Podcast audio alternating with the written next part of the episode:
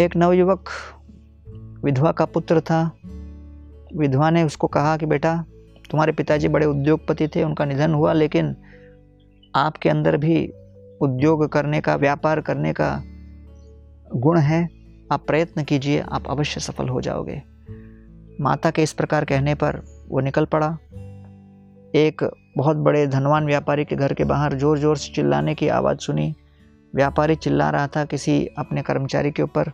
अरे तुम लोग गधे नालायक हो जिसको धंधा करना आता है, वो तो मरे हुए चूहे से भी करोड़पति बन सकता है, लेकिन तुम लोग को इतना सब धन देने पर भी आप लोग उसको आगे नहीं बढ़ा पाए। तो ये सुनकर ये अंदर घुसा नवयुवक और कहता है, मरा हुआ चूहा दीजिए, मैं भी करोड़पति बनूँगा। तो वहाँ उसके घर से मरा हुआ चूहा उसको दे दिया गया और वो मरे हुए चूहे को लेके चले गए। और फिर उसको बेच दिया किसी एक बिल्ली वाले के पास, जिसके पास बिल्ली थी उसने। चूहा खरीद लिया, पैसे दिए, पैसे से उसने कुछ चने खरीदे। चने से सत्तू बनाकर लोगों को खिलाने लगे जल के साथ। और फिर उस धन से और कुछ लकड़ी खरीदे।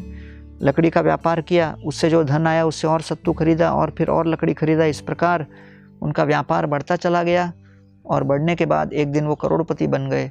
जब करोड़पति बने तो उन्होंने एक सोने का चूहा भेज दिया इस व्यक्ति के पास। और कह दिया कि आपकी कृपा से मैं आज इस मुकाम पे पहुँचा हूँ कि उद्योगपति बन गया। इसलिए अहोबकीयम स्तनकालकूटम जिगाम सयापि अपि असाधवी। लेभे गतिम धात्री उचितम तथोन्यत कम्बा दयालुम शरणम ब्रजेम जिस तरह पूतना जी, भगवान श्री कृष्ण को स्तनपान करा के हत्या करने का प्रयत्न करने में समाप्त हो गई लेकिन भगवान श्री कृष्ण देखा कि कैसे पूतना के मन में एक माता का भाव है। उसी प्रकार महान संतगण केवल दूसरों के अंदर जो सेवा भाव है, उसी को भापते हैं, उसी को देखते हैं और अन्य हर प्रकार के मानसिक प्रदूषण की उपेक्षा करते हुए उस व्यक्ति को उठाते हैं। हमें भी चाहिए कि पूरे ब्रह्मांड में जो हमारे मिशन को संपन्न करने के लिए सकारात्मक तत्व हो, उनको हम ढूंढ निकालें। ये न सोचें कि भोजन के विविधता के ऊपर हमारा पेट भरता है। नहीं, जितना भूख होगा, उतना ही भोजन स्वादिष्ट लगेगा और क्षुधा का निवारण होगा।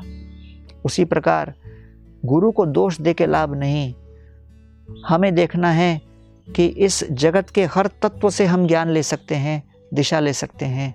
अगर इस ज्ञान को लेने की भूख हो तो।